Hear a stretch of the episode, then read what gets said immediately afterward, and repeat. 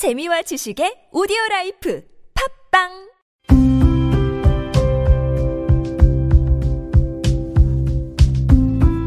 칼럼을 읽어드립니다.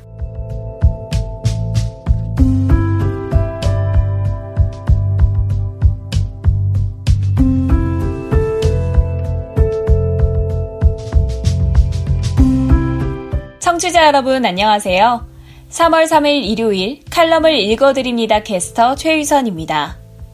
칼럼을 읽어드립니다에서는 여러분과 같이 고민하고 장에게 최신 정보를 담은 글을 골라 전해드리려고 하는데요. 그럼 바로 오늘의 첫 칼럼 만나볼까요?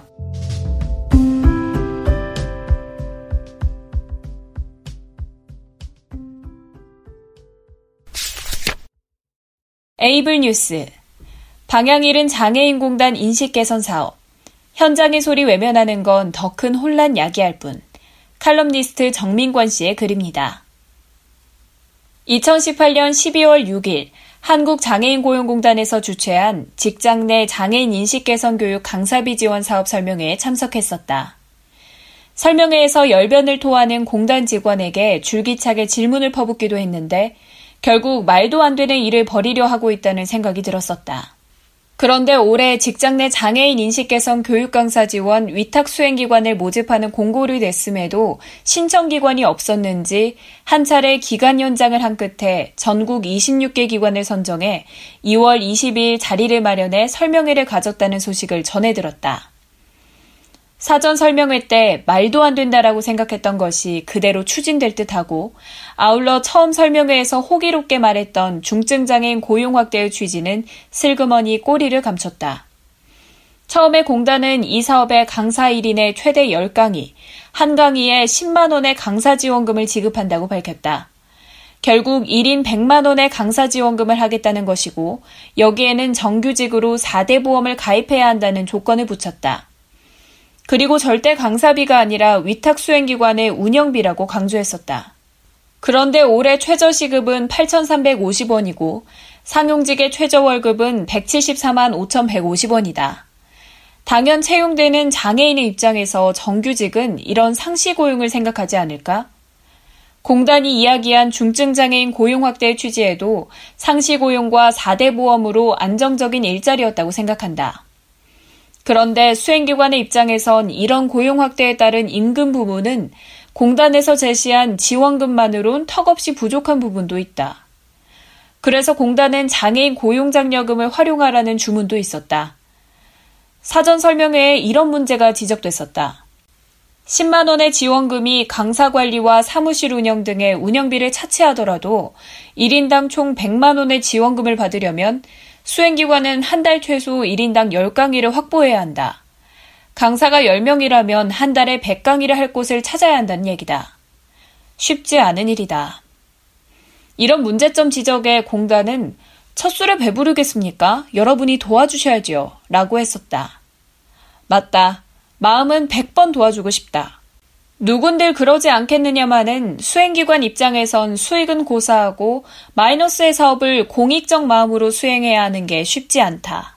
결국 이번 선정기관 설명회에는 공단은 처음 의도와 다르게 고용 강사의 50%를 중증장애인으로 채용해야 한다는 내용을 전체 직원의 50%를 강사로 그것도 최소 60시간 이상만 될 수 있게 해달라고 말을 바꿨다. 이는 4대 보험 가입 요건만 지켜 정규직의 안전성을 고려해달라는 것이다. 사실상 월급 체제의 안정적 고용을 보장하라는 의미로 보긴 어렵다. 결국 무늬만 정규직이 되는 건 아닐까? 게다가 애초에 중증장애인 고용 확대라는 취지에서 채용 강사의 절반을 중증장애인으로 보장하라고 했던 내용이 무색하게 이제는 중증장애인이든 비장애인이든 관계없이 전체 직원 중에 공단에서 발급한 강사 자격을 취득한 강사가 50%만 되면 모두 지원하겠다는 입장이다. 공단은 분명히 사업의 취지를 중증장애인 고용 확대에 기여하는 차원의 지원 사업이라고 했다. 그런데 시작도 하기 전에 휘청거리자 아예 방향을 잃어버린 꼴이 된 것이다. 여기에 정작 중요한 문제는 공단에서 수행기관에 도움이 된다고 생각하고 추진하는지 모르겠으나 전국 2만 2,500여 개의 사업체를 포함한 60만 개의 사업장에 무료 교육이라는 공문을 보내려 한다는 것이다. 올 2월 기준 현재 등록 강사 수는 864명, 등록 교육기관 수는 264개다. 반면 공단에서 위탁교육기관을 전국 26개소를 지정하여 전국 사업장에 무료교육을 홍보할 계획을 갖고 있는데 이는 무리수다. 지정 위탁과 등록기관의 구분을 어떤 식으로 할지 모르겠지만 무료교육이라는 홍보를 받은 업체들이 교육을 요청하는 경우 공단에서 강사비 지원을 받는 26개 위탁기관에서 모두 수용이 가능할까? 턱도 없는 일인 것이다. 그렇다면 등록기관으로 의뢰하는 경우 상이한 교육비로 인해 혼란이 야기될 게 뻔하지 않은가. 또한 위탁기관이 아닌 등록기관에서 강의비를 무료로 하려면 줄곧 지적되는 것처럼 홍보를 껴서 교육을 조절해야 하는 사태가 벌어질지도 모른다. 이는 결국 공단이 지정한 등록기관 역시 형편없다는 인식을 초래할지 모르는 일이다. 거듭거듭 신중하게 검토해야 할 일이며 현실적으로 현장의 목소리에 귀를 기울여야 하는 이유다. 무료 공문이 뿌려지면 전국의 60만 개의 업체에서는 과연 수행기관에만 교육을 의뢰할까? 현재에도 무료 교육을 광고하면서 1시간 강의의 60%를 홍보 시간으로 채우며 교육의 질을 떨어뜨리는 업체들이 속속 등장하는데 공단에서 공식적으로 직장 내 장애인 인식 개선 교육이 무료라고 공문을 뿌리면 제대로 교육이 진행되지 않을 건 불보듯 뻔하다. 현재 등록기관 사정에 따라 교육비는 알아서 책정하여 수준에 맞는 교육을 제공하는 시스템이 적절하다. 작년 외국계 회사나 공공기관의 교육을 나가보면 형식적으로 하는 것보다 제대로 된 교육을 듣고 싶었다고 이야기하는 기업들도 있다. 그런데 이런 인식의 변화를 키워나가야 할 공단에서 자체적으로 질 낮은 교육을 만들려는 이유가 납득이 안 된다. 위탁 수행기관을 선정해 쥐꼬리만큼의 지원을 하는 건 말리지 않겠지만 강사의 경력이나 역량에 맞게 자체적으로 강사비를 책정하여 이미 자리를 잡아가는 등록기관의 입장을 고려하지 않은 정책은 지양되어야 한다. 아니, 취소되어야 한다. 이미 자체적으로 강사비를 책정해서 운영하고 있는 등록기관에도 활동하는 강사들 중에는 중증장애인도 많이 있을 것이다. 나 또한 중증장애인이다. 공단의 입맛에 맞춘 정책으로 이미 적극적으로 활동하는 중증장애인의 일자리가 축소되는 일은 되지 않았으면 한다. 공단은 직장 내 장애인식 개선 교육이 무료 교육이라는 얼토당토하지 않은 공문 발송을 멈추길 바란다. 지금 여러분께선 KBIC 뉴스 채널 매주 일요일에 만나는 칼럼을 읽어드립니다를 듣고 계십니다. 브레일 타임즈 사람 이야기 골볼의 미래를 주도합니다. 충청남도 시각장애인 남녀 골볼 실업팀 김진 감독 시각장애인 스포츠인 골볼을 아시나요? 소리가 나는 골을 상대팀 골대에 넣는 방식으로 이루어진 스포츠인데요. 전국 최초의 골볼 실업팀인 충청남도 골볼 실업팀의 김진 감독을 만나봤습니다. 안녕하세요. 먼저 골볼 실업팀 창단 축하드립니다. 이번 골볼 실업팀의 선수 구성이 어떻게 되나요? 선수단은 남자 4명, 여자 4명으로 구성되어 있는데요. 남자팀은 홍성욱, 김민우, 김승회, 홍준영 선수, 여자팀은 오덕윤, 김은지, 신숙자, 박민경 선수가 소속되어 있습니다. 선수들은 모두 골볼 국내외 대회에 참가했던 경험이 있고 특히 홍성욱 선수는 지난 2018년 자카르타에서 열린 아시안 게임에서 국가대표로 참가해 금메달을 거머쥔 이력이 있습니다. 그렇군요. 충청남도 골볼 실업팀이 전국 최초로 창단된 사례라고 들었습니다. 그렇다면 창단 이전에는 선수들이 어떻게 훈련을 받았었나요? 실업팀 창단 전에는 골볼 선수들이 골볼에만 전념하기 쉽지 않았습니다. 다른 운동 선수들은 실업팀이 있어 직업의 개념으로 훈련을 하고 매진할 수 있지만 골볼의 경우 그렇지 못했기 때문인데요. 기존에는 국가대표 선발 합숙 시 합숙 일수에 맞춰서 자신의 일을 빼고 집중 훈련을 하거나 대회 한 달 전쯤 상시 훈련을 하는 등의 방법밖에 없었습니다. 그러나 현재는 충청남도 장애인 체육회에서 이렇게 좋은 기회를 만들어 주셔서 훈련에만 매진할 수 있게 됐죠. 그렇다면 현재 훈련은 어떻게 진행이 되고 있나요? 현재 저희 팀은 충남 아산에 숙소를 두고 있고 아직 개관은 하지 않았지만 아산 장애인 체육센터 골볼장에서 오전, 오후로 커리큘럼을 나누어 훈련을 하고 있습니다.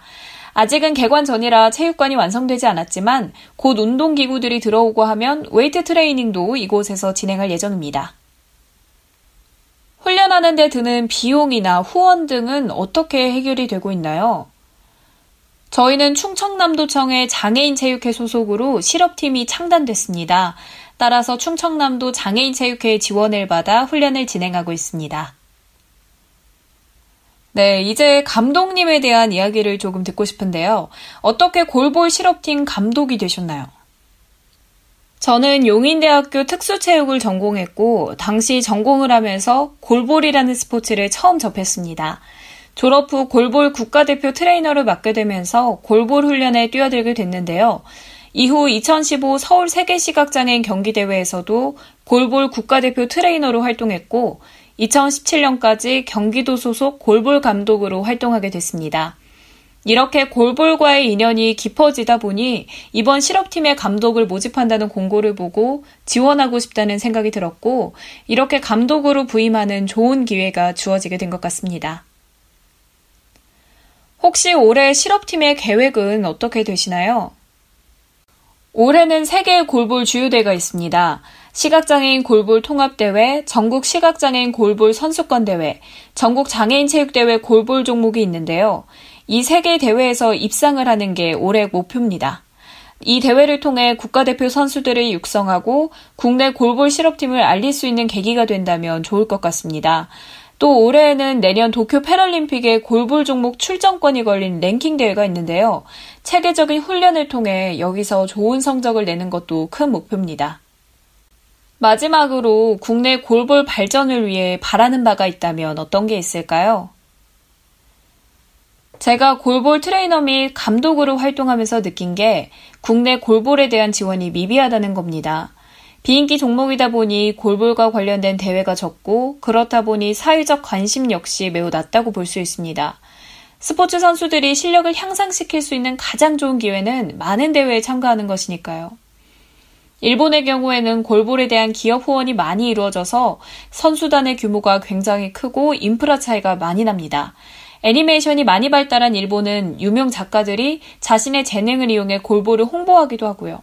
국내에서도 이번 저희 팀 창단 사례를 통해 앞으로 골볼이 발전할 수 있도록 많은 분들의 관심이 증폭되길 바랍니다.